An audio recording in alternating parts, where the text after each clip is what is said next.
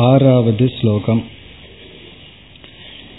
अहन्तां ममतां देहे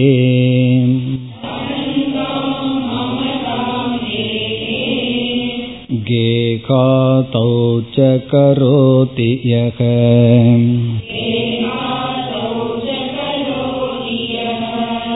कामाद्यवस्तया भ्रान्तः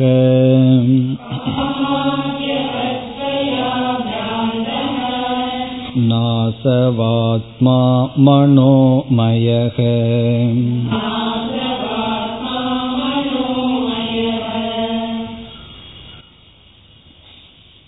நாம் பார்த்து வருகின்ற பகுதிகளில் ஒவ்வொரு கோஷத்தினுடைய லட்சணமும் அது எப்படி ஆத்மா அல்ல என்ற கருத்தும் வந்து கொண்டிருக்கின்றது ஒவ்வொரு கோஷம் அனாத்மா அதற்கான ஹேது. பிறகு ஒவ்வொரு கோஷத்தினுடைய லட்சணம் என்ன? அதில் அன்னமய கோஷத்தை பார்த்து முடித்தோம். இந்த அன்னமய கோஷம் உணவினால் உருவாகி உணவினால் வளர்ந்து பிறகு உணவாக சென்று விடுகிறது. இது ஏன் ஆத்மா அல்ல என்பதற்கு ஒரு காரணம் சொன்னார். இந்த உடலே நானாக இருந்திருந்தால் வேறு ஜென்மத்தில் வேறு உடல் இருந்தது இந்த ஜென்மத்தில் இந்த உடல் வந்துள்ளது. இந்த உடல் தான் செய்யாததை அனுபவிக்க வேண்டியது வரும் அல்லது அடுத்த ஜென்மத்தில் வேறு புதிய உடல் வருவதனால் இங்கு செய்தது செய்யப்படாத இங்கு செய்ததனுடைய பலனை அனுபவிக்க முடியாத நிலை வரும் என்றெல்லாம் கூறினார். அதாவது இந்த உடலே ஆத்மா என்றால் கர்த்தா வேறு போக்தா வேறு என்று ஆகிவிடும். அப்பொழுது கர்த்தாவாக இருந்து போக்தாவாக இல்லை என்றால் செய்தது நாசமடைந்துவிடும். பிறகு போக்தாவாக இருந்து கர்த்தாவாக இல்லை என்றால் செய்யாததை அனுபவிக்க வேண்டியது வரும். இதை தவிர்க்க இந்த உடல் ஆத்மாவாக எடுத்துக்கொள்ள கூடாதுன்னு சொன்னார். ஆனால் நம்ம மிக எளிமையாக எப்படி புரிந்து கொள்ளலாம்? இந்த உடல் நிலையற்றது அனித்தியம் மரணத்திற்கு உட்பட்டது ஜடமானது இது போன்ற காரணங்களை எடுத்துக்கொள்ளலாம் பிறகு பிராணமயன் என்று வரும்பொழுது பிராணமயத்தை கூறும் பொழுது உடலுக்கு பலத்தை கொடுத்து இந்திரியங்களை எல்லாம் செயல்படுத்தி இந்த உடல் முழுவதும் வியாபிக்கின்ற வாயு தத்துவம் இது ஆத்மா அல்ல அதற்கு இவர் கூறிய காரணம் சைத்தன்ய வர்ஜனாத் ஜடமாக இருப்பதனால். இனி மூன்றாவதாக மனோமய கோஷத்திற்கு வந்தோம். ஆறாவது ஸ்லோகத்தில். அதைத்தான் இப்பொழுது நாம் பார்க்க ஆரம்பிக்க வேண்டும். பொதுவாக மனோமய கோஷம் விஞ்ஞானமய கோஷம் என்ற இரண்டுக்கு நாம் பொதுவாக கொடுக்கின்ற விளக்கம் வேறு இங்கு வித்யாரண்யர் கொடுக்கின்ற விளக்கம் வேறு. சற்று மாறுபட்டு இங்கு விளக்கம் கொடுக்கின்றார். சாதாரணமா நம்ம என்ன சொல்லுவோம்ங்கிறத முதல்ல பார்ப்போம். அது சுலபமாக இருக்கும். இங்கு சற்று கடினமாக சற்று சூக்மமாக இவர் விளக்கம் கொடுக்கின்றார். இப்ப நம்ம பொதுவா என்ன பார்ப்போம்னு பார்த்துட்டு பிறகு வித்யாரண்யர் இங்க என்ன சொல்கிறார்னு பார்ப்போம். மனோமய கோஷம் என்று சொல்லும் பொழுது நாம் பொதுவாக பார்த்தது மனதில் இருக்கின்ற உணர்வு பூர்வமான எண்ணங்கள். உணர்வு பூர்வமான எண்ணங்கள் என்பது ஆசை காமக குரோதக லோபம் பயம் சம்சயம் சந்தேகம் சஞ்சலம். இப்படிப்பட்ட எண்ணங்களை மனோமய கோஷம் என்று சொல்கின்றோம். அன்பு செலுத்துவது அன்பை எதிர்பார்ப்பது பிறகு வந்து கருணை இப்படிப்பட்ட உணர்வு ரூபமாக இருப்பது. இந்த எண்ணங்கள் உணர்வு ரூபமான எண்ணங்கள் மனோமய கோஷம். அந்த உணர்வுங்கிறது விதவிதமான உணர்வுகள். கோவப்படுறது ஒரு உணர்வு பொறாமப்படுறது ஒரு உணர்வு அன்பு செலுத்துவது அன்புக்காக ஏங்குவது அன்பை கொடுப்பது இதெல்லாம் உணர்வுகள். இந்த எமோஷனல் பர்சனாலிட்டின்னு சொல்றது. இந்த எமோஷனல் தாட்ஸ் அதை மனோமய கோஷம் என்று சொல்வோம். பிறகு விஜயானமய கோஷம் என்று சொல்லும் பொழுது நிச்சயாத்மிகா புத்தி. நிச்சயம் செய்கின்ற அறிவு பூர்வமாக சிந்தித்து முடிவு செய்கின்ற எண்ணத்தை விஞ்ஞானமய கோஷம் என்று கூறுவோம். இப்ப நம்ம வகுப்பில் அமர்ந்து கொண்டு இருக்கும் பொழுது நாம எந்த கோஷத்தில் அபிமானத்தோடு இருக்கின்றோம்னா விஞ்ஞானமய கோஷத்தில் இருக்கும். காரணம் என்னன்னா இங்க நம்முடைய கவனம் எல்லாம் புரிந்து கொள்ள வேண்டும். லாஜிக்கலா தர்க்க ரீதியா இங்கு என்ன கருத்து சொல்கிறார்களோ அது மனதுக்குள்ள போகணும்னு புரிஞ்சுக்கணுங்கிற எண்ணத்துல நம்ம இங்க அமர்ந்து கொண்டு இருக்கின்றோம். அப்ப நம்ம விஞ்ஞானமய கோஷத்தில் அபிமானம் வச்சு நம்ம விஞ்ஞானமய கோஷம் இப்பொழுது செயல்பட்டு கொண்டு இருக்கின்றது. அதாவது புரிஞ்சுக்கிறது பிறகு இதுதான்னு நிச்சயம் செய்வது தீர்மானம் பண்றதெல்லாம் விஞ்ஞானமய கோஷம். இப்ப இதே நம்ம வந்து ஒரு ஒரு சினிமா பார்த்துட்டு இருந்தோம் அப்படின்னா அப்ப நம்ம என்ன மய கோஷத்தில் இருக்கோம்? மனோமய கோஷத்தில் இருக்கோம். காரணம் என்னன்னா விஜயானமய கோஷத்துல நம்ம அங்க இருந்தோம்னு சொன்னா அங்க யாராவது அழுதா நம்ம அழுக மாட்டோம். காரணம் என்ன? நமக்கு அந்த துயரம் கிடையாது. அங்க கதாநாயகனுக்கு என்ன துயரமோ அந்த துயரத்துல நம்ம இல்லை. சந்தோஷமா உட்காந்து பார்த்துட்டு இருக்கோம் அவன் பசிக்காக அழுதுட்டு இருக்கான் ஆனா நம்ம வந்து சாப்பிட்டே பார்த்துட்டு இருக்கோம் ஆனா நம்மளும் ஏன் சேர்ந்து அழுகிறோம்? காரணம் அந்த இடத்துல நம்ம மனோமய கோஷத்துல இருக்கும். அவனுடைய உணர்வுகளை நம்ம உணர்வுகளை அத்தியாசம் செய்துள்ளோம். அப்படி மனோமய கோஷம்ங்கிறது உணர்வு ரூபமானது விஞ்ஞானமய கோஷம்ங்கிறது நிச்சயம் செய்வது அறிவு ரூபமானது. சிந்தித்தல் தர்க்க ரீதியா சிந்தித்தல் எது உண்மை எது பொய்னு ஆராய்ச்சி செய்தல் பிறகு முடிவு செய்தல் இப்படிப்பட்ட எண்ணங்கள் விஞ்ஞானமய கோஷம். ஆனந்தமய கோஷம் போது போக்தா சுகத்தை அனுபவிக்கும் பொழுது மனதில் இருக்கின்ற சூக்மமான எண்ணங்கள். அப்படி மனோமய கோஷம்ங்கிறது உணர்வு ரூபம் விஜயானமய கோஷம்ங்கிறது அறிவு ரூபம் ஆனந்தமய கோஷம்ங்கிறது அனுபவ ரூபம் சுக அனுபவ ரூபம். அப்படிப்பட்ட விற்த்திகள். இதுதான் நம்ம சாதாரணமா புரிந்து கொள்வோம். சாதாரணமா கோஷத்தினுடைய லட்சணமாக கூறுவோம். ஆனா வித்யாரண்யரை பத்தி தான் நமக்கு தெரியுமே. அவர் என்ன செய்யணும்? கொஞ்சம் கஷ்டமா தானே எல்லாத்தையும் நமக்கு கொடுக்கணும். ஆகவே இந்த இடத்தில் சற்று வேறுபட்ட கருத்தை கொடுக்கின்றார்.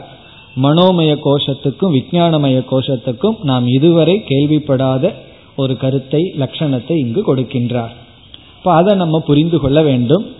இங்கு வித்யாரண்யர் கொடுக்கின்ற கருத்து நமக்கு பல சில சந்தேகங்களை எல்லாம் நீக்குகின்றது. இந்த மன விஷயத்தில் எல்லோருக்கும் சில தவறான அபிப்பிராயங்கள் எல்லாம் இருக்கும். அதெல்லாம் இவர் இங்க கொடுக்கின்ற கருத்தினால் நீக்கப்படுகின்றது. இப்ப இவர் என்ன சொல்றாருன்னு பார்த்துட்டு நம்ம ஸ்லோகத்துக்குள்ள போலாம். இனி நம்ம வந்து வித்யாரண்யர் மனோமய கோஷத்திற்கு என்ன லட்சணம் கொடுக்கின்றார்ங்கிற கருத்துக்கு வருகின்றோம். அப்படி மனோமய கோஷத்துக்கு வரும்பொழுதே விஞ்ஞானமய கோஷத்தையும் சேர்ந்து பார்த்தா தான் நமக்கு புரியும். இப்ப இங்க இவர் இந்த ரெண்டு கோஷத்துக்கு என்ன லட்சணம் கொடுக்கின்றார்னு பார்த்துட்டு பிறகு ஸ்லோகத்திற்குள் செல்லலாம். அந்த கரணம் என்று நாம் கூறுகின்றோம். அப்படி ஒரு சொல் இருக்கு. சூக்ம சரீரம் என்ற ஒரு சொல் இருக்கின்றது. இப்ப ரெண்டு வார்த்தை இருக்கு. அந்த கரணம் சூக்ம சரீரம். சில பேர் வந்து நான் பத்து வருஷம் வேதாந்தம் படிச்சிருக்கேன் சொல்லுவார்கள். அவங்ககிட்ட இந்த சின்ன கேள்வியை கேட்கலாம். அந்த கரணத்துக்கும் சூக்ம சரீரத்துக்கு என்ன வித்தியாசம்னு கேட்டா அப்பந்தான் தெரியும் நான் ஒண்ணுமே படிக்கல அப்படின்னு. இவ்வளவு வருஷம் படிச்சிருந்தும் அந்த கரணம்ங்கிற வார்த்தைக்கும் சூக்ம சரீரத்துக்கும் வித்தியாசம் தெரியலையே. இந்த கேள்வி கேட்டா தான் இந்த சந்தேகமே நமக்கு வரும். நம்ம ஏற்கனவே இதே போல ஒரு கேள்வி கேட்டிருக்கோம். மித்தியாவுக்கும் மாயைக்கும் என்ன வித்தியாசம்? இதுதான் ரொம்ப சூக்மமான விஷயங்கள். அதே போல அந்த கரணத்துக்கும் சூக்ம சரீரத்துக்கு என்ன வித்தியாசம்? என்று பார்த்தால் சூக்ம சரீரம் என்பது இந்திரிய சக்திகள் இந்திரிய சக்திகள்னா ஐந்து விதமான ஞானேந்திரியங்கள் ஐந்து விதமான கர்மேந்திரிய சக்திகள் ஐந்து விதமான பிராண சக்தி இந்த பதினஞ்சும். பிறகு மனதுக்குள்ள நம்ம மறுபடி ஒரு நாள் பார்ப்போமே. மனம் சித்தம் புத்தி அகங்காரம் இவைகள் எல்லாம் சேர்ந்த மொத்தமா இந்த பத்தொன்பதினுடைய சேர்க்கையத்தான் சூக்ம சரீரம்னு சொல்றோம். அப்ப சூக்ம சரீரம்னு சொன்னா பத்து இந்திரியங்கள் ஐந்து பிராணன் பிறகு மனம் சித்தம் புத்தி அகங்காரம் இந்த தத்துவங்களினுடைய சேர்க்கை. ஒரு ஜீவன் இறந்ததற்கு பிறகு அவனுடைய ஸ்தூல சரீரத்திலிருந்து அந்த சூக்ம சரீரமே பிரியும் பொழுது இந்திரியம் பிராணன் இந்த சக்திகளோடு உடலை விட்டு செல்கிறது. இது வந்து சூக்ம சரீரம்ங்கிற வார்த்தையினுடைய பொருள். அந்த கரணம்ங்கிற வார்த்தைக்கு பொருள் என்னவென்றால் இந்த நான்கு. எது? மனம் சித்தம் புத்தி அகங்காரம். இதை மட்டும் அந்த கரணம் என்று சொல்கின்றோம். இப்ப அந்த கரணம்னா உள்ளே இருக்கின்ற இன்ஸ்ட்ருமெண்ட் கரணம். பாஹ்ய கரணம்னு சொன்னா இந்திரியங்கள் எல்லாம் வந்துடும் ஏன்னா இந்திரிய சக்தி வெளியே போகுது. அதனால பாஹ்யம். அந்த கரணம்னா நமக்குள்ளேயே இருக்கின்றது இந்த நான்கு. இது ஒரு கருத்து. இப்ப அந்த கரணம்னு சொன்னா இந்த நான்கு மட்டும் சூக்ம சரீரம்னா பத்தொன்பது. சூக்ம சரீரம் இஸ் இக்குவல் டு பத்தொன்பது அந்த கரணம்னா இந்த நான்கு. இப்போ ஸ்தூல சரீரம்னு நமக்கு இருக்கு. இந்த ஸ்தூல சரீரத்தை நம்ம பார்த்து அனுபவிக்கின்றோம். இந்த சரீரம் விதவிதமாக செயல்படுகின்றது. நம்ம நடக்கிறோம் பேசுகின்றோம் அமர்ந்திருக்கின்றோம் நிற்கின்றோம். இதெல்லாம் என்னன்னா ஸ்தூல சரீரத்தினுடைய அவஸ்தா பேதம். இத வந்து சாஸ்திரத்துல இந்த அவஸ்தா பேதத்துக்கு கொடுக்கிற உதாரணம் வந்து பாம்பை தான் உதாரணமா சொல்லுவார்கள். பாம்பு வந்து சுருண்டு சுருண்டு படுத்து கிடக்கும். அது பாம்புக்கு ஒரு அவஸ்தை. பிறகு நீளமா படுத்திருக்கும். அது பாம்பினுடைய இனி ஒரு அவஸ்தை. அப்படி நம்ம ஸ்தூல சரீரத்துக்கு விதவிதமான அவஸ்தை இருக்கு. என்ன அவஸ்தைனா நிற்கிறது ஒரு ஃபார்ம் அமர்ந்திருக்கிறது ஒன்று. அப்படி விதவிதமா அந்த ஸ்தூல சரீரத்தினுடைய வெளிப்பாடு இருக்கு. அதே போல இப்ப நம்ம வந்து அந்த கரணத்துக்கு வர்றோம். சூக்ம சரீரத்தை பத்தி பேசல. அந்த கரணத்துக்கு வந்தோம்னா இந்த அந்த கரணத்துக்கு அவஸ்தைகள் இருக்கின்றது. எப்படி ஸ்தூல உடல் வந்து நிற்கலாம் அமர்ந்து கொண்டிருக்கலாம். நம்ம போட்டோக்கெல்லாம் போஸ் கொடுப்போம்ல அது என்னன்னா ஒவ்வொரு போஸும் ஒவ்வொரு அவஸ்தை தான். ஒவ்வொரு விதமா நம்ம கொடுக்கறோம். அதே போல இந்த சூக்ம சரீர இந்த அந்த கரணத்துக்கு அவஸ்தை இருக்கு. இந்த அவஸ்தைன்னு சொன்னாவே ஒரு விதமான வெளிப்பாடு இருந்தா அதற்கு ஆதாரம் ஒன்று இருக்க வேண்டும். பிறகு அந்த ஆதாரம் தான் விதவிதமாக வெளிப்பட வேண்டும். இப்ப இங்கே நம்ம ஒரு உதாரணம் பார்க்கலாம். கடல் இருக்கு. அந்த கடலுக்கு அலைகளாக இருத்தல்ங்கிறது ஒரு அவஸ்தை. இடையில இருக்கிற கடல் வந்து அமைதியா இருக்கும். கரையோரத்தில் இருக்கிற கடல் வந்து அலைகளாக அது வெளிப்படும். பிறகு சில சமயங்கள்ல ஒரு ஒரு செகண்ட் பார்த்தா அலை இல்லாம இருக்கும். ஒரு பெரிய அலை வந்து மோதிட்டு போனதற்கு பிறகு அடுத்த அலை வர்றதுக்கு ஒரு ஒரு நிமிடம் ஆகும். அப்போ அந்த கடல் எப்படிப்பட்ட அவஸ்தைகள் இருக்கு? அலைகளை தோற்றுவிச்சு பிறகு அலைகள் சற்று ஓய்ந்திருக்கின்ற அவஸ்தை வந்து அந்த கடலுக்கு இருக்கிறது போல. இப்ப இந்த கடலை வந்து ஆசிரியம்னு சொல்றோம். அலைகளை வந்து வெளிப்பாடு. வெளிப்பட்டது அலைகள் அதற்கு ஆதாரமாக இருப்பது கடல்னு சொல்றோம். அதே போல நம்முடைய அந்த கரணம் இருக்கே அது வந்து கடல் போல. அது ஒரு சாலிட் திரவியம். ஒரு ஆப்ஜெக்ட் நம்ம மனம் அந்த கரணம்ங்கிறது ஒரு ஆசிரியம். ஆசிரியம்னா கடல் போல ஒரு வஸ்து. அது சூக்ம சரீரத்தில் ஒரு அங்கம். சூக்ம சரீரம் சொன்னாமே பத்தொன்பதினுடைய சேர்க்கை. அது எந்த ஒரு வஸ்து ஒரு திரவியம் ஒரு பொருள் எது? அந்த கரணம்ங்கிறது இந்த அந்த கரணத்தினுடைய அவஸ்தைகள் இருக்கே அது எப்படின்னா எண்ணங்கள் ரூபமாக அது வெளிப்பட்டு கொண்டு இருக்கின்றது அந்த கரணத்தினுடைய வெளிப்பாடு தான் விதவிதமான எண்ணங்கள். இப்ப இந்த இடத்துல நம்ம என்ன தப்பு செய்வோம்னா பொதுவா எண்ணங்கள் தான் மனம்னு நினைப்போம். நம்முடைய அந்த கரணம் மனம்னு சொன்னா வெறும் தாட்ஸ் தான் பண்டில் ஆஃப் தாட்ஸ் தான் சொல்லுவோம். அப்படி அல்ல. எண்ணங்கள் என்பது அலைகளை போல எண்ணங்கள் வந்து உற்பத்தியாகிற இடத்த அந்த கரணம்னு சொல்றோம். இப்ப அந்த கரணம்ங்கிறது ஒரு திரவியம். சூக்மமான பூதங்களினால உருவாக்கப்பட்ட ஒரு பொருள். உடலை போல அது ஒரு உடல். சூக்மமான உடல். அந்த உடலிலிருந்து வெளிப்படுவதுதான். அந்த உடலிலிருந்து அந்த சூக்மமான உடல் வந்து விதவிதமான எண்ணங்களா தோன்றிக்கொண்டே இருக்கின்றது. அப்ப அலைகள் என்பது எண்ணங்களை போல அந்த கரணம் என்பது கடலை போல அதிலிருந்து எண்ணங்கள் வந்து கொண்டே இருக்கின்றது. அந்த எண்ணங்களை தான் நம்ம நான்கா பிரிச்சிருக்கோம். மனம் புத்தி சித்தம் அகங்காரம்னு பிரிச்சிருக்கோம். இப்ப எண்ணங்களினுடைய தரம் எண்ணத்தினுடைய குவாலிட்டி நான்கு அந்த எண்ணங்கள் உருவாகின்ற இடம் அந்த எண்ணங்கள் வெளிப்படுற இடத்தை தான் அந்த கரணம் என்று சொல்கின்றோம். அப்போ எண்ணங்களுக்கு சமஸ்கிருதத்துல விருத்தி என்று பெயர். விருத்தி என்றால் எண்ணங்கள். விருத்தியை உடையது அந்த எண்ணங்களுடன் கூடி இருப்பதை நாம சமஸ்கிருதத்துல விருத்தி மத் என்று கூறுகின்றோம். விருத்தி மத் என்றால் எண்ணங்களுடன் கூடியிருப்பது. எண்ணங்களுடன் கூடி இருப்பது விருத்தின எண்ணம் விருத்தி மத் என்றால் அதனுடன் கூடி இருப்பது இப்ப ஹனு அப்படின்னு சொன்னா வாயின் அர்த்தம். ஹனுமத் அப்படின்னா அந்த பெரிய வாயுடன் கூடி இருப்பவர் அவரைத்தான் நம்ம அணு ஹனுமான்னு சொல்றோம். இப்ப ஹனுமான்னு சொன்னா என்ன? அதை உடையவர். இப்ப தனம் அப்படின்னு சொன்னா பணம். தனவத் அப்படின்னு சொன்னா பணத்தை உடையவன். அதை நம்ம வந்து சொல்லும்போது தனவான்னு சொல்றோம். அதே போல விருத்தி விருத்திமத். அப்ப விருத்திமான் தான் நம்ம மனம். விருத்தியை உடையது. இப்போ நம்ம வந்து ரெண்டு தத்துவத்தை நம்ம புரிந்து கொள்ள வேண்டும். எண்ணம் எண்ணத்தை உடையது. இப்போ அந்த கரணம்ங்கிற திரவியமான பொருள் எண்ணத்தை உடையது எண்ணங்களை எல்லாம் தான் கொண்டிருக்கின்றது எண்ணங்கள்ங்கிறது அதிலிருந்து தோன்றியது. இப்ப வந்து கடலை என்ன சொல்லலாம்? அலைகளுடன் கூடியது. ஊர்மிவத். ஊர்மினா அலைகள் அலைகளுடன் கூடியது அப்படின்னு சொல்லலாம். அலைகள் வேறு அலைகளுடன் கூடியிருக்கின்ற ஆதாரம் வேறு ஆசிரியம் வேறு. இப்ப இதை நம்ம புரிஞ்சிட்டோம்னா நம்ம அந்த கரணம்ங்கிற ஒரு சரீரத்திலிருந்து விதவிதமான எண்ணங்கள் தோன்றுகிறது. நம்ம இதற்கு முன்னாடி என்ன பண்ணோம்?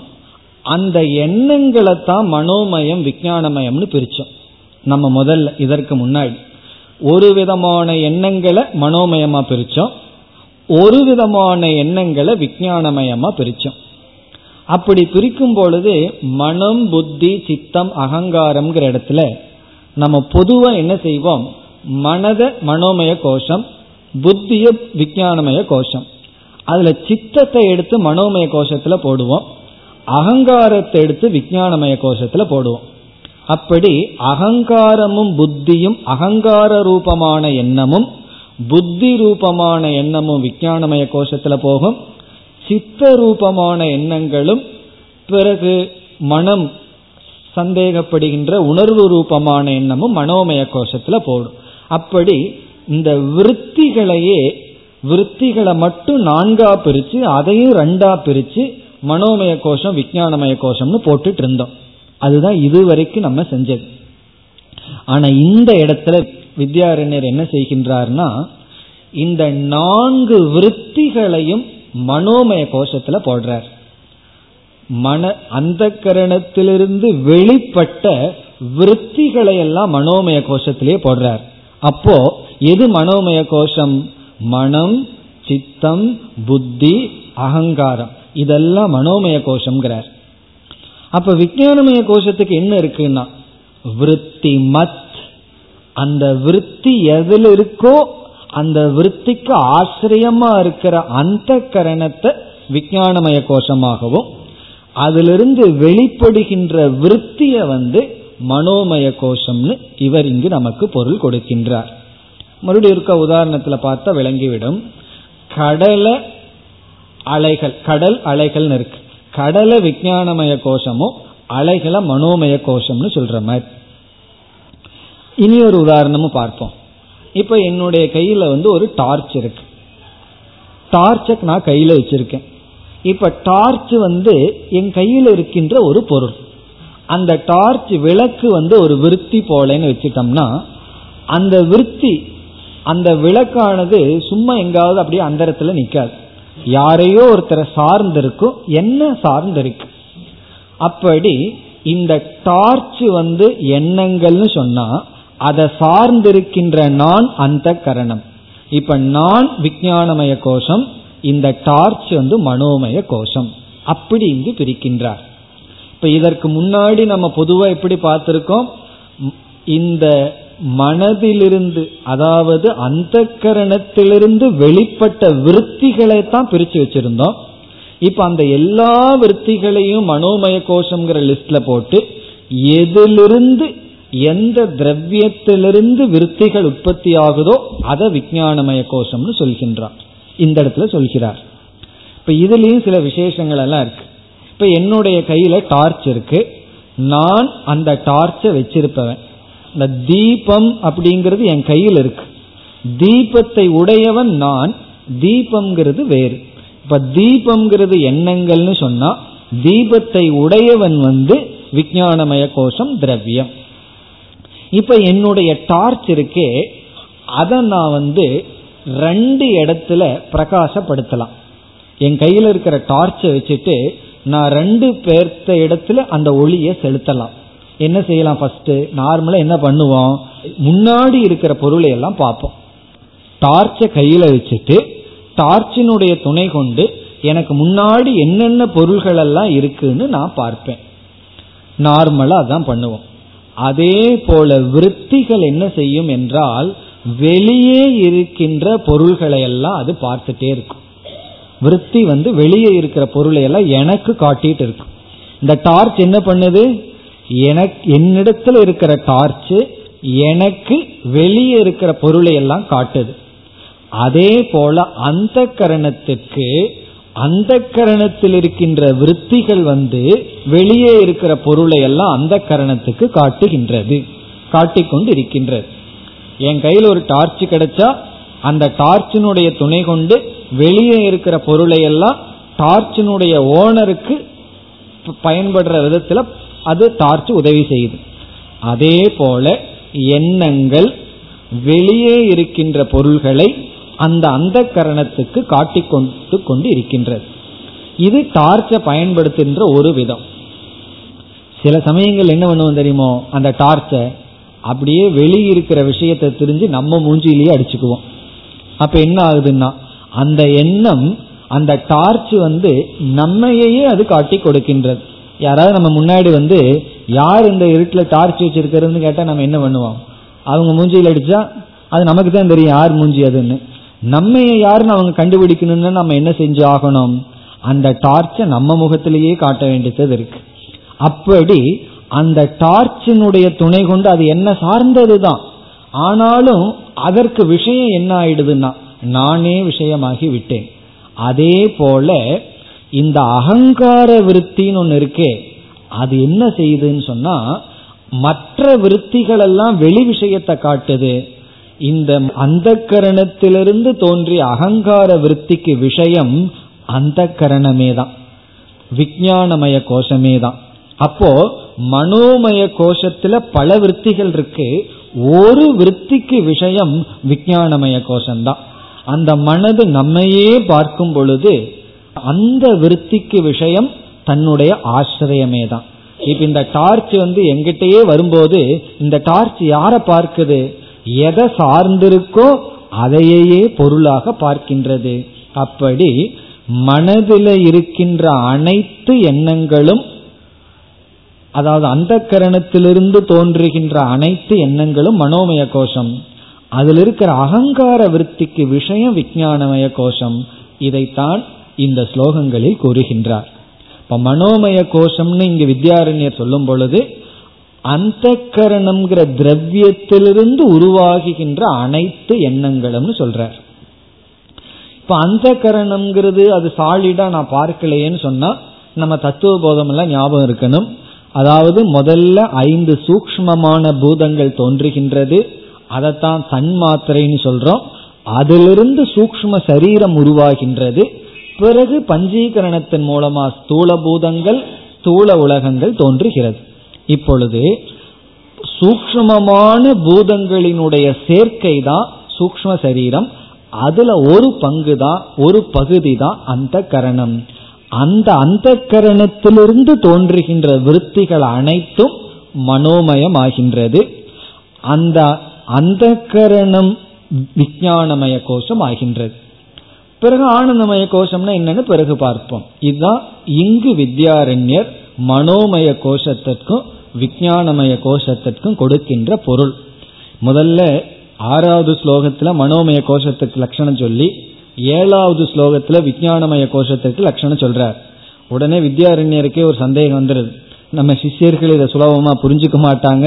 நம்ம ஏதோ கொஞ்சம் மாத்தி சொல்லியிருக்கோம்னு அதற்கு அடுத்த ஸ்லோகத்துல ஒரு பூர்வ பட்சத்தை போட்டு என்ன விஞ்ஞானமய கோஷம் எது மனோமய கோஷம்னு தெளிவுபடுத்துறார். இப்ப இனி வர்ற மூன்று ஸ்லோகங்கள்ல நமக்கு இந்த டாபிக் தான். எது மனோமய கோஷம் எது விஞ்ஞானமய கோஷம் ஏன் இப்படி சொல்றோம் அதைத்தான் இங்கு சொல்கின்றார்.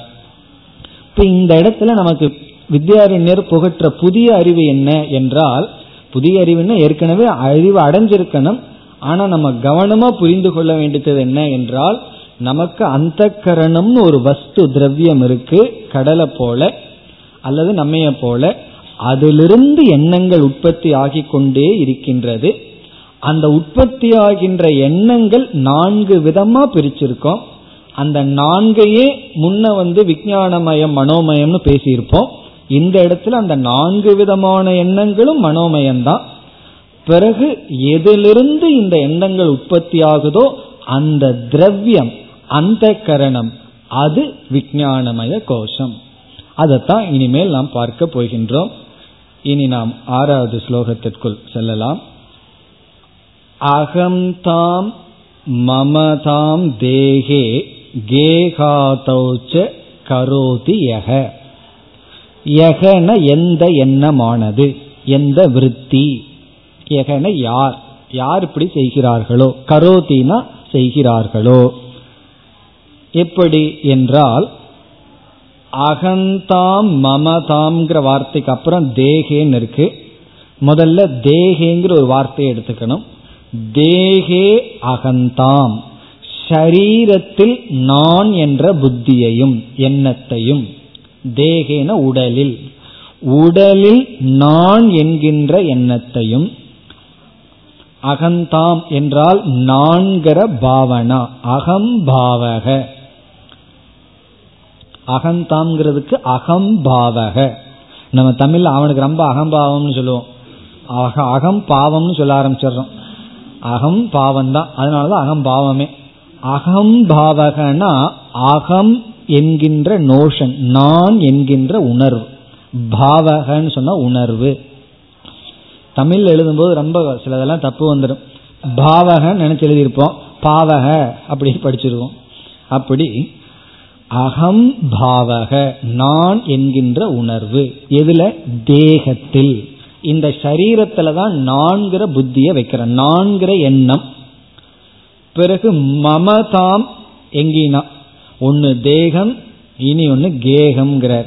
கேகம்னா கிரகம் வீடுன்னு அர்த்தம். கேகம்னா வீடு. கிரகம்ங்கிறதுக்கு இனி ஒரு சமஸ்கிருத வார்த்தை தான் கேகம். கேஹாதவ் ஆதி போட்டார் வீடு மட்டுமா? எல்லாத்துலேயும் என்னுடையது என்னுடையதுங்கிறது போயிட்டே இருக்கு. அதாவது ஏதாவது உழைச்சி வாங்கியிருந்தோம்னா என்னுடையதுன்னு சொல்லலாம். கிளாஸுக்கு வந்தாலும் கூட இது என்னுடைய இடம்ங்கிற அளவுக்கு மமகாரம் போயிருக்கு இந்த இடத்துல வேற யாரும் வந்து உட்காரக்கூடாது. இது என்னுடைய இடம்தான் அப்படின்னு ஒரு பொருளை கொஞ்ச நாள் பயன்படுத்திட்டு அது என்னுடையதாகி விடுகின்றது. அப்படி என்னுடைய வீடு முதலிய அப்படின்னு என்னுடையது அப்படிங்கிற எண்ணம் அதாவது அகங்காரம் மமகாரம்னு சொல்றமே அதுதான் சொல்றார். அப்படி யார் செய்கிறார்களோ அது வந்து மனோமய கோஷம்னு சொல்ற இப்ப மனோமய கோஷம்ங்கிறது நான் என்னுடையது நான் இப்படிப்பட்ட எண்ணங்கள். அது மட்டுமல்லவா இரண்டாவது வரியில சொல்றார் முதல் வரியில யார் தேகத்தில் நான் என்றும் ஆதின கேகம் வீடு முதலியவற்றில் மமதாம். மமதாம்னா என்னுடையது என்றும் சொல்கிறார்களோ கருதி செய்கிறார்களோ. பிறகு இனியொரு வேலையை பண்றது யார்? இந்த மனோமயம். குழம்புபவன் தப்பு பண்ணுபவன். விதவிதமா தப்பா நினைச்சிட்டு இருக்கிறவன். குழம்பி இருப்பவன். ஏன் இவனுக்கு பூரா குழப்பம் விபரீத ஞானம் எல்லாம் வருதுன்னா? காமாதி அவஸ்தையா? காமம் முதலிய அவஸ்தைகளினால். ஆசை வந்துடுதுன்னா பிராந்தி தானே. ஆதி பதத்துல குரோதம் லோபம் மோகம் மதம் ஆச்சரியம் அதுக்கெல்லாம் அவங்களுக்கு பெரிய லிஸ்டே இருக்கே. அசுர சம்பத் அதெல்லாம். காமாதி அவஸ்தையா? இந்த மனோமயத்துக்கு விதவிதமான அவஸ்தை வரும். ஒரு நேரம் அன்பு வரும். இனி ஒரு நேரத்தில் கோபம் வரும் இனி ஒரு நேரத்தில் பொறாம வரும் இனி ஒரு நேரத்தில் இன்டிஃபரன்ஸ் வரும். அதனால தான் எல்லாம் மிஷினை ப்ரிஃபர் பண்ணுறாங்க ஒரு ஃபேக்ட்ரியிலே ஆகட்டும் எல்லா இடத்துலையும் ஆகட்டும். மிஷினுக்கு வந்து மூடு இருக்காது. அது அது அப்படியே தான் இருக்கும். ஆனால் ஹியூமன் பீயிங்கை லேபராக யூஸ் பண்ணும்போது எந்த நேரத்தில் அவனுக்கு எந்த மூடு இருக்குன்னு தெரியாது. அதனாலதான் ரொம்ப சிரமமாக இருக்குது மனுஷனோட டிரான்சாக்ட் வைக்கிறது. இப்போ நீங்கள் காலையில் எந்திரிச்சு கிரைண்டர் ஒருத்தர் ஒரு அரை மணி நேரம் கிரைண்டர் கிட்ட வேலை பண்ணிட்டு வந்தீங்கன்னா ஒரு டிஸ்டர்பன்ஸ் ஆகாது. வேற ஆளோட ஒரு பத்து நிமிஷம் பேசிட்டு வாங்க. டிஸ்டர்ப் ஆயிடும் காரணம் என்னன்னா எந்த மூடில் அவர் இருப்பார் எந்த நேரத்தில் எப்படி இருப்பார்னு சொல்ல முடியாது. அப்படி இதான் அவஸ்தா பேதம்ங்கிறது. காமாதி அவஸ்தையா. இந்த மனோமயம் இருக்கே. அது என் நமக்கே தெரியாது. இப்போ அதனால அவங்கள நம்ம புரிஞ்சிட்டோம்னா மன்னிச்சிருவோம். அவங்களுக்கே தெரியாது அஞ்சு நிமிஷத்துக்கு அப்புறம் என்ன மூடில் அவங்க இருக்க போறாங்கன்னு. இப்ப நம்ம யாரு அஞ்சு நிமிஷத்துக்கு அப்புறம் இந்த மூடில் தான் அவங்க இருக்கணும்னு முயற்சி பண்றதுக்கு அல்லது முடிவு பண்றதுக்குன்னு புரிஞ்சுட்டா பரவாயில்ல. புரியாததுனாலதான் கஷ்டம். அப்படி இந்த மனோமயம்ங்கிறது விதவிதமான அவஸ்தையில இருக்கும். காம அவஸ்தையில் இருக்கும் குரோத அவஸ்தையில் இருக்கும். அப்படி இருப்பது அப்படி அதனால விளைவு என்னன்னா பிராந்தக குழம்பி குழப்பப்பட்டு தப்பு பண்ணிட்டு இருக்கிறதெல்லாம் இந்த மனோமய கோஷம். இங்க நம்ம என்ன புரிஞ்சுக்கிறோம்? எல்லா எண்ணங்களும் எல்லா விற்த்திகளும் மனோமய கோஷம். இது வந்து மனோமய கோஷத்தினுடைய லட்சணம். காமாதி அவஸ்தையா பிராந்தகங்கிற வரைக்கும். அதாவது இந்த இடத்துல அகங்காரம் மமகாரம் சித்தம் பிறகு நிச்சயம் பண்றது இது எல்லாமே நிச்சயம் பண்றோம் ஒரு நேரத்துல ஒரு நிச்சயம் பண்ணி வைப்போம். பிறகு அவர்கிட்ட கொஞ்ச நேரத்துக்கு அப்புறம் போங்க வேற நிச்சயம் ஆயிரும் நேத்து அப்படி சொன்னீங்களேன்னா நேத்து தான் அப்படி சொன்னேன்னு சொல்லுவார். இன்னைக்கு அப்படி இல்லை. அந்த நிச்சயத்திலையும் மாற்றங்கள். அப்படி இதெல்லாம் பண்றது யாருன்னா இதெல்லாம் மனோமய கோஷம். ஏன்னா பிராந்தக. இப்ப நம்ம மனோமய கோஷத்துக்கு பொதுவான லட்சணமே கொடுத்துட்டார். எல்லா நேரத்திலையும் அவஸ்தையினால ஒரு பிராந்தியுடன் தவறுதலுடன் இருக்கின்றது. இனி என்ன சொல்றார்? அசௌ ந மனோமயக ந ஆத்மா. அசௌ மனோமயக இந்த மனோமயமானது ந ஆத்மா. இது ஆத்மா அல்ல. இது வந்து நெகேஷன் இது வந்து அனாத்மான்னு சொல்ற. இப்படிப்பட்ட தன்மையை உடைய மனோமய கோஷமானது ஆத்மா அல்ல. ஹேதுவை கொடுக்கலையே எப்படி வந்து இதற்கு முன்னாடி வந்து ஹேது சொன்னார் இல்லையா? சைத்தன்ய வர்ஜனாத்னு சொன்னார். பிறகு வந்து அன்னமய கோஷத்துக்கு ஹேது சொன்னார். ஒருத்தர் சொன்னார் அன்னமய கோஷத்துக்கு சொன்ன ஹேது பிராணனை வாங்கிடுது. பிராணமய கோஷத்துக்கு சொன்ன ஹேது பிராணனை கொடுத்துடுதுன்னாரு. சிம்பிளா போச்சுன்னாரு அப்படி ஹேது சொன்னாரு இங்க சொல்லலையேன்னா. இங்க வந்து காமாதி அவஸ்தையா பிராந்தகங்கிற லட்சணமே ஹேதுவாகின்றது. எப்படி என்றால் எது வந்து விகாரியோ அது நான் அல்ல. இது வந்து விகாரம் விதவிதமான அவஸ்தையில் இருக்கிறது நான் அல்ல. காரணம் என்னன்னா நான் வந்து இந்த அவஸ்தைகளை எல்லாம் தொடர்ந்து அனுபவிப்பவன். கொஞ்ச நேரத்துக்கு முன்னாடி ஆசைவசப்பட்டேன் இப்ப கொஞ்சம் அமைதியா இருக்கேன் திடீர்னு பொறாம வந்தது. இதையெல்லாம் பார்த்துட்டு இருக்கிற நான் வேறு எனக்குள் வர்ற அவஸ்தைகள் வேறு. ஆகவே நம்ம என்ன ரீஸ் காரணம் சொல்றோம்? அவஸ்தாவத்துவாத்.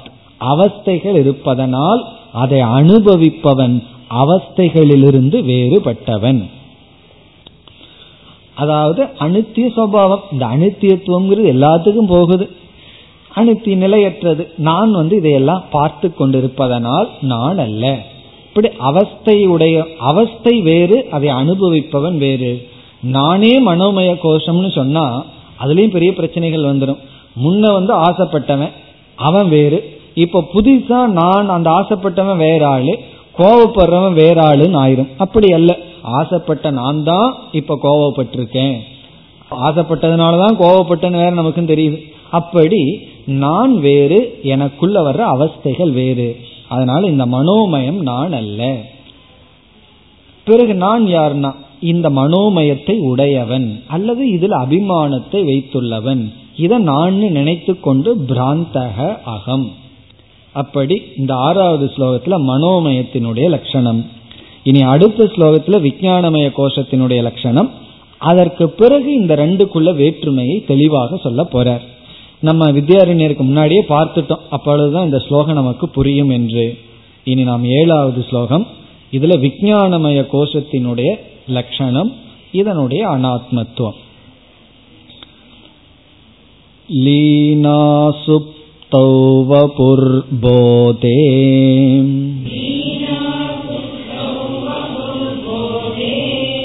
व्याप्नुयाता नखाग्रहा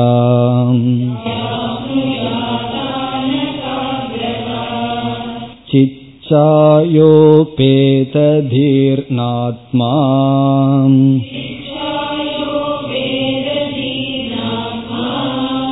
विज्ञानमयशब्दभाक्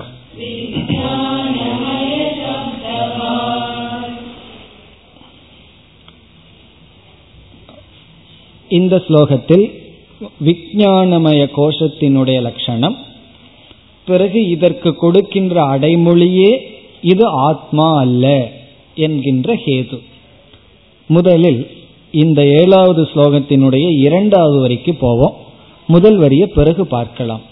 இரண்டாவது வரியில தான் விஞ்ஞானமயத்தினுடைய லட்சணத்தை சொல்கின்றார். சித் சாயா உபேத தீஹி. சித் சாயா சித்துனா சைத்தன்யம் பரமாத்மா அல்லது ஆத்மா. சாயா என்றால் பிரதிபிம்பம். சிச்சாயா என்றால் சிதாபாசம். சைத்தன்யத்தினுடைய ரிஃப்ளக்ஷன் உபேதன கூடியுள்ள அதோடு சேர்ந்துள்ள பிரதிபிம்பத்துடன் கூடிய அர்த்தம். சிச்சாயா உபேத எண்டோடு வித் உபேத சேர்ந்துள்ள தீஹி. இந்த இடத்துல தீஹி என்பது அந்த கரண திரவியத்தை குறிக்கின்றது. நம்ம தானே பார்த்தோம். விஞ்ஞானமய கோஷம்ங்கிறது த திரவியம் அந்த ஆப்ஜெக்ட் அந்த கரணம்ங்கிற திரவியம். அதிலிருந்து உற்பத்தி ஆகிறது எண்ணங்கள். அந்த எதிலிருந்து எண்ணங்கள் உற்பத்தி ஆகுதோ அந்த ஆதாரம் அந்த ஆசிரியம். அதைத்தான் இங்க சொல்றார் தீஹி இப்ப வந்து சிச்சாயா உபேத தீகிங்கிறதுக்கு உதாரணம் என்னன்னா ஒரு கண் முகம் பார்க்குற கண்ணாடி இருக்கு அதை சூரியன் முன்னாடி வைக்கிறோம். இப்போ அந்த கண்ணாடிக்குள்ள சூரியனுடைய பிரதிபிம்பம் இருக்கு. அதை நம்ம என்ன சொல்லலாம்? சூரிய சாயா. சூரிய சாயானா அங்க சித்துங்கிறது சூரியனை போல. சூரிய சாயா உபேத தர்ப்பணம் சொல்றோம். சூரியன்னா சூரியனுடைய சாயான்னு சொன்னா அதனுடைய பிரதிபிம்பம். அதனுடைய அது போலயே இருக்கின்ற இனி ஒன்று. உபேதன அதனுடன் இருக்கின்ற தர்ப்பணம்னா கண்ணாடி. தர்ப்பணம்ங்கிறது தீகி சாயா அப்படிங்கிறது பிரதிபிம்பம் தீகிங்கிறது வந்து தீகிங்கிறது தான் கண்ணாடின்னு பார்த்தோம்.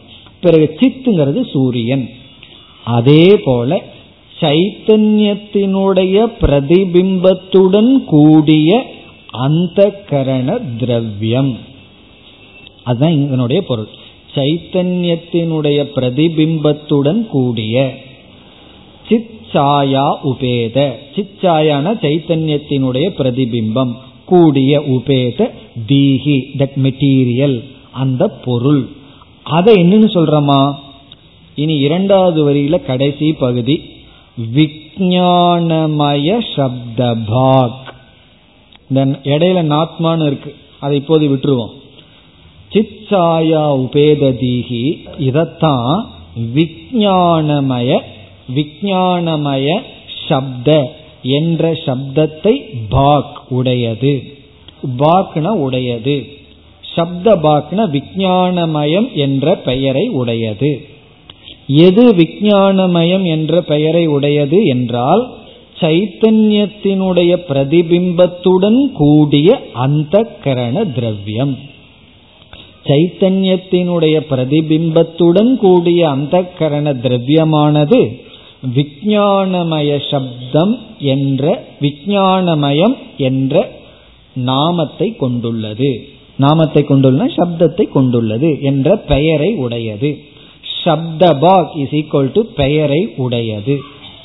அதுக்கு அப்படியே தமிழ் டிரான்ஸ்லேஷன் சொல்லணும்னா சப்தபாக்னா பெயரை உடையது. ஒருவருக்கு பேர் ராமன் இருந்ததுன்னா அவர் என்ன சொல்லணும் ராம சப்தபாக். அவர் ராமன் என்ற பெயரை உடையவர். அதே போல விஞ்ஞானமய சப்தபால். அதை எதை சொல்றோம்? இந்த திரவியத்தை விஞ்ஞானமயம் என்ற பெயரை உடையது. எது? இந்த திரவியம். இப்ப நமக்கு எது விஜயானமயம்னு புரிகின்றது? விஞ்ஞானமயம் என்றால் எதனிடமிருந்து எண்ணங்கள் உற்பத்தியாகுதோ அந்த மெட்டீரியல் அந்த சூக்மமான வஸ்து. அது எதனால் ஆனதுன்னா சூக்மமான பூதத்திலான அந்த ஒரு பொருள். அதான் நம்ம மனம். சில சமயங்கள்ல மனம் பாரமா இருக்குன்னு சொல்றோம். அந்த பாரம் தான் அந்த மனம் தான் அதிலிருந்து விதவிதமான எண்ணங்கள் தோன்றுகின்றது. அந்த எண்ணங்களை நம்ம நாளா பிரிச்சு வச்சிருக்கோம். அந்த நான்கு விதமான எண்ணங்களும் என்ன சொல்றோம்? மனோமய கோஷம். எதிலிருந்து எண்ணங்கள் வருதோ அது விஞ்ஞானமய கோஷம். இதுதான் விஞ்ஞானமய கோஷத்தினுடைய லட்சணம். இனி இது வந்து ஆத்மா அல்ல.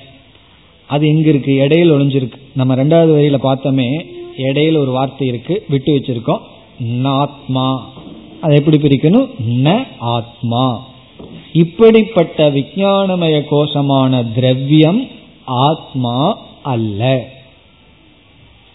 இப்படிப்பட்ட விஜயானமய கோஷம் ஆத்மா அல்ல. ந ஆத்மா. காரணம் என்ன? என்றால் அத முதல் வரியில சொல்ற முதல் வரியில இவர் எப்படி சொல்றாருன்னா ஒரு ஹேதுவாக சொல்லவில்லை. மீண்டும் விஞ்ஞானமய கோஷத்தை விளக்குகின்ற சொல்லாகவே சொல்றார்.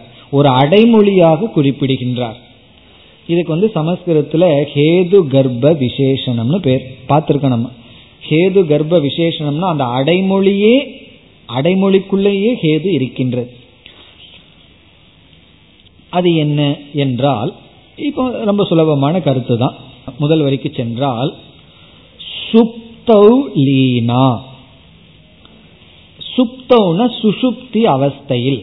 நாம தூங்கிக் கொண்டு இருக்கும் பொழுது உறங்கிக் கொண்டு இருக்கும் பொழுது இந்த திரவியம் என்ன ஆகின்றது லீனா. காரண சரீரத்தில் ஒடுங்குகின்றது.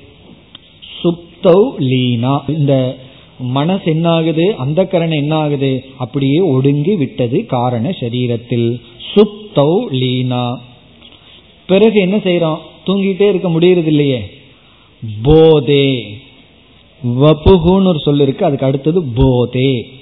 போதே என்றால் ஜாகிரதி. விழித்து கொண்ட பொழுது. விழித்த பொழுது. அதாவது இந்த விஞ்ஞானமய கோஷம் என்ன பண்ணுது? உறக்கத்துல அப்படியே லீனத்தை அடைஞ்சிருது. தான் இருக்கிற இடம் தெரியாம போயிருது. பிறகு போதே விழித்து கொண்ட பொழுது வபுகு வியாப்னுயாத். இங்க வபுகுங்கிறது இரண்டாவது பக்தி. சரீரத்தை உடலை என்று பொருள். வபுகுன உடல். இந்த இடத்துல உடலை. உடலை வியாப்னுயாத் வியாபிக்கின்றது. இந்த அந்த கரணை என்ன பண்ணுதான் தூங்கும் போது உடலிலிருந்து விலகி கொள்கிறது. நம்ம தூங்கிட்டு இருக்கும் போது அந்த கரணம் உடலோட அபிமானம் வைக்கலையா? காரண சரீரத்துக்கு போயிருது. அதனாலதான் தூங்கும் போது யாராவது நம்ம பார்த்து திட்டிட்டு இருந்தாங்கன்னு வச்சுக்கோமே.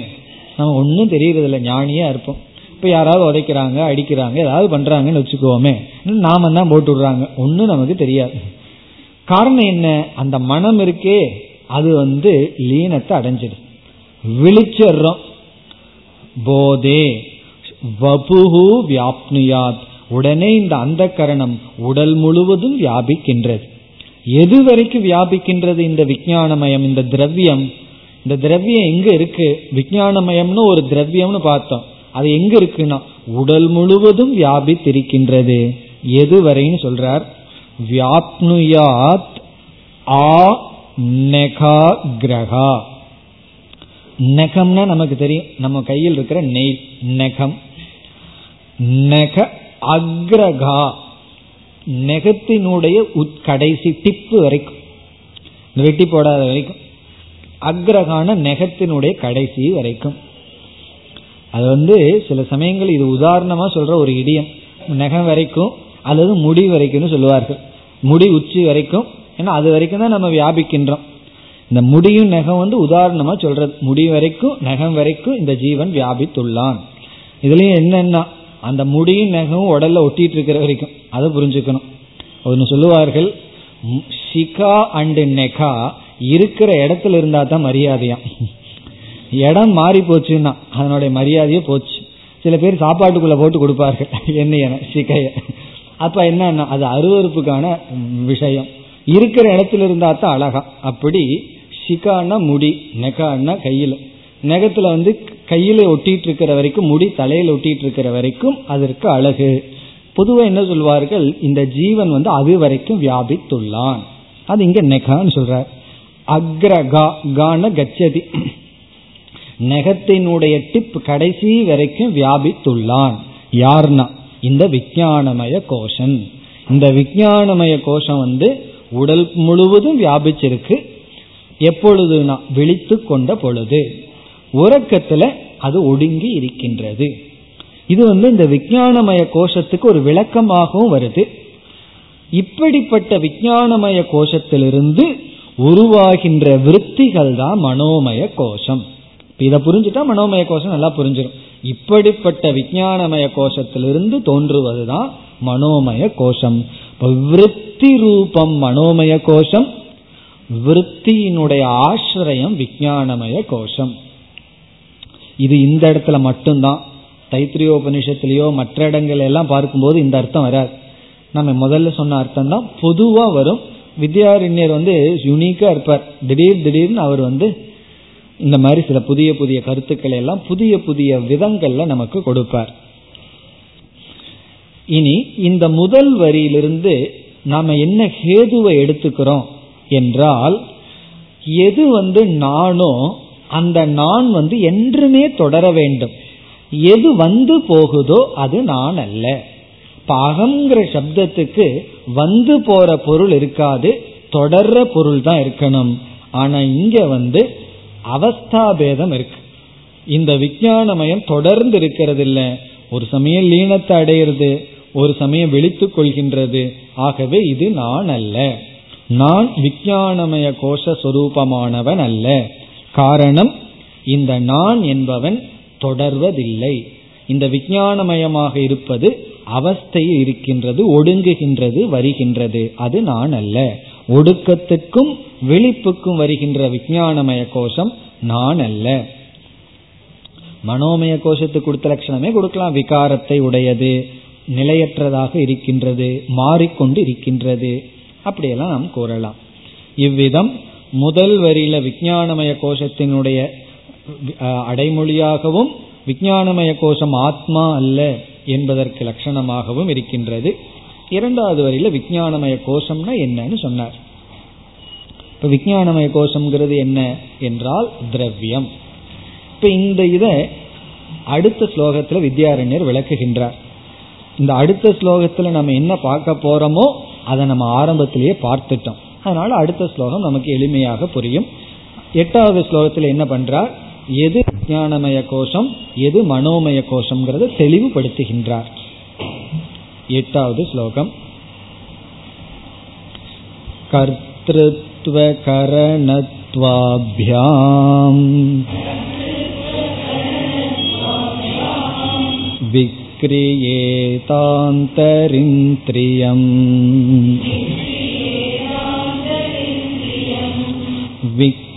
विज्ञानमनसि अन्तः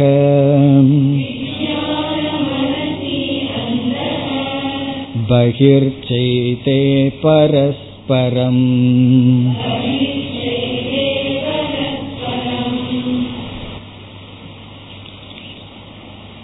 இந்த ஸ்லோகத்தில் விஞ்ஞானமய கோஷம் என்பது என்ன? மனோமய கோஷம் என்பது என்ன? என்பதற்கான மேலும் ஒரு விளக்கம். என்ன சொல்கின்றார்? விகாரம் அல்லது மாற்றம் என்பது மனோமய கோஷத்திலையும் இருக்கு விஞ்ஞானமய கோஷத்திலையும் இருக்குன்னு சொல்றார். மனோமய கோஷம் எப்படி விகாரத்தை அடையுது? விஞ்ஞானமய கோஷம் எப்படி விகாரத்தை அடைகிறதுன்னு சொல்கின்றார். இப்ப வந்து அலையும் கடலும் இருந்தால் கடலிலிருந்து அலைகள் தோன்றினால் மாற்றம் அலைகளிடத்திலும் இருக்கின்றது கடலிடத்திலும் இருக்கின்றது. கடல் அப்படியே அசையாம இருந்த எப்படி அலைகள் வரும்? அப்படி மாற்றம் இரண்டு இடத்திலும் இருக்கின்றது. அதை முதல் வரியில் கூறுகின்றார் கர்த்திருத்துவ கரணத்வாபியாம். இந்த மனோமய கோஷத்துல வர்ற மாற்றம் கரணமாக இருக்கின்றது. இன்ஸ்ட்ருமெண்டா இருக்கிற மாற்றமா? கரணத்துவாபியம்னா இன்ஸ்ட்ருமெண்ட் கரணமாக இருக்கின்றது. அது எப்படி என்றால் இந்த மனோமய கோஷத்தை கரணம்னு நம்ம பார்த்துருக்கோம். விஜயானமய கோஷத்தை கர்த்தான்னு பார்த்தோம். இப்ப கரணம்னு சொன்னா இந்திரியங்கள் வழியா எண்ணங்கள் வெளியே சென்று அந்த விஷயத்தினுடைய உருவத்தை எடுத்துக் கொள்வது. அதுதான் இங்க கரணம்னு சொல்வது. கரணம்னா அறிவை கொடுக்க கரணம். அறிவை கொடுக்க கருவி. இங்க கரணம்ங்கிறது விருத்தியை குறிப்பிடுகின்றது. அப்ப விருத்தி ரூபமாக கர்த்திருவம் என்றால் இந்த விருத்திக்கு காரணமாக இருப்பது கர்த்தா. யார கர்த்தான்னு சொல்லுவோம்? காரணம் கர்த்தா. கரணம்ங்கிறது இன்ஸ்ட்ருமெண்ட் கர்த்திருவமாகவும் விஞ்ஞானமய கர்த்தாவாகவும் பிறகு அதிலிருந்து எதுக்கு கர்த்தானா மனோமயத்துக்கு மனோமயமான விற்பிக்கு கர்த்தாவாகவும் பிறகு கரணமாக மனோமயமாகவும் விக்ரியேத அந்தரிந்திரியம். விக்ரியேதனா விகாரத்தை அடைகின்றது. விக்ரியேதன மாற்றத்தை அடைகிறது. விகாரம்னா மாற்றம். இப்ப கர்த்திரு ரூபமாக மாற்றத்தையும் கரண ரூபமாக மாற்றத்தையும் யார் அடைகிறார்கள்? அந்தரிந்திரியம். அந்தரிந்திரியம். அந்தரிந்திரியம்னு இப்ப நம்ம பார்த்த ஏற்கனவே நம்ம பார்த்துட்டோம். அந்தரிந்திரியம்னு சொல்லும் பொழுது பிராணன் கர்மேந்திரியம் ஞானேந்திரியத்தை விட்டுட்டு இருக்கிற உள்ள இருக்கிற இந்திரியம். இந்திரியம்னா பொருள். சூக்ம சரீரத்தில் ஒரு பங்கு அந்த கரணம். இப்ப இந்த அந்தர் இந்திரியம்ங்கிற அந்த கரணமானது ரெண்டு விதமான மாற்றத்தை அடையுது. ஒன்னு கர்த்தாவாக இனி ஒன்னு கரணமாக. கர்த்தாவாக இருப்பது விஜயானமய கோஷம் கரணமாக இருப்பது மனோமய கோஷம். அதைத்தான் சொல்றார். கர்த்திருவ கரணத்வாபியாம். இதை வந்து இந்த இலக்கணம் படிக்கிறவங்களுக்கு இதை வந்து இத்தம்பாவே திருத்தியான்னு சொல்றது கர்த்திருவ கரணத்வாபியாம்னு சொன்னா கர்த்தா ரூபமாகவும் கரண ரூபமாகவும் அப்படின்னு அர்த்தம். அதுவாகவே அப்படின்னு அர்த்தம். அப்படி ஒரு மூன்றாவது விபக்தி. கர்த்திரு ரூபமாக மாற்றத்தை அடைகிறது கரண ரூபமாக மாற்றத்தை அடைகின்றது. யார்னா அந்த இந்திரியம் அப்ப என்ன சொல்றாரு இங்க? நமக்குள் இருக்கிற சூக்ம சரீரத்தினுடைய ஒரு அம்சம் இருக்கே அந்த கரணம். அது கர்த்தாவாக மாறுனா அது விஜயானமயம். கர்த்தாவாக எப்படி மாறும்னா ஒரு விற்த்தியை உற்பத்தி பண்ற ஆளா இருக்கும் போது விஜயானமயம் விற்பி என்ற கரணமாக மாறும் பொழுது அது மனோமயம். கர்த்தத்துவ கரணத்வாபியாம் விக்ரியேத அந்தரிந்திரியம். அந்தரிந்திரியம்ங்கிறது சப்ஜெக்ட் விக்ரியேதங்கிறது வெர்ப் அந்தரிந்திரியமானது இப்படி மாறுகின்றது. எந்த ரூபமாக? கர்த்தாவாகவும் கரணமாகவும்.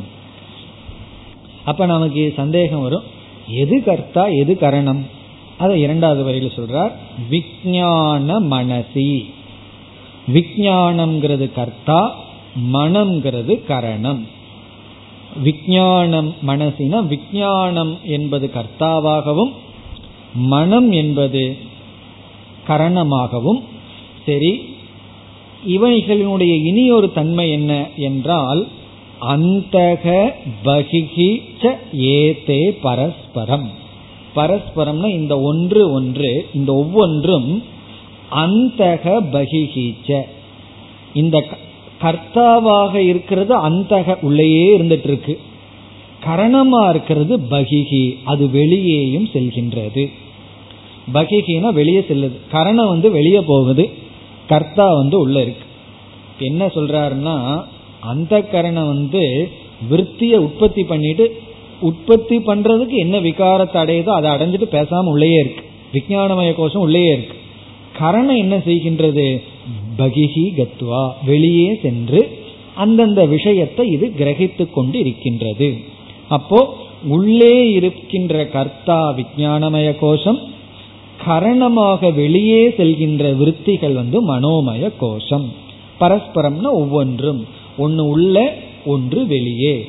உள் விஜயானமய கோஷம்ங்கிறது உள்ள இருக்கிற திரவியம் மனோமய கோஷம்ங்கிறது அந்த திரவியத்திலிருந்து தோன்றிய எண்ணங்கள். இப்ப இந்த எட்டாவது ஸ்லோகத்துடன் விஞ்ஞானமய கோஷம் முடிவடைகின்றது. இனி அடுத்த ஸ்லோகத்துல ஆனந்தமய கோஷம். ஐந்தாவது கடைசி கோஷம் வருகின்றது. இப்ப இதுல வந்து நம்ம ஆரம்பத்துல எப்படி பார்த்தோம்? காரியம்னா ஸ்தூல சரீரம்னு பார்த்தோம். காரியம். பிறகு வந்து கரணம்ங்கிற இடத்துல சூக்ம சரீரம்னு அதுல சில சில கோஷங்களை எல்லாம் சேர்த்தணும். கர்த்தாங்கிற இடத்துல விஞ்ஞானமய கோஷம்னு பார்த்தோம். அந்த இடத்துல கர்த்தாங்கிறதுக்கு நம்ம பொதுவான அர்த்தத்துல பார்த்திருக்கோம். ஆனா இந்த இடத்துல கர்த்தாங்கிறது திரவியத்தை குறிக்கின்றது. ஒரு புதிய விதமான அப்ரோச்ல வித்யாரண்யர் நமக்கு இந்த அறிவை கொடுத்துள்ளார். வேற இடங்கள்ல எல்லாம் இந்த பொருள் வராது. இப்ப இந்த இடத்துல தான் விஞ்ஞானமய கோஷம்னா திரவியம் மனோமய கோஷம்னா அதிலிருந்து உற்பத்தியான விற்த்திகள். இத்துடன் விஞ்ஞானமய கோஷ விசாரம் முடிவடைகின்றது. இனி அடுத்த வகுப்பில் நாம் ஆனந்தமய கோஷத்திற்கு செல்லலாம். ॐ पूर्णमधपूर्णमिधं पूर्णात्पूर्णमुदच्छते पूर्णस्य पूर्णमादाय पूर्णमेवावशिष्यते ॐ शान्ति शान्ति शान्तिः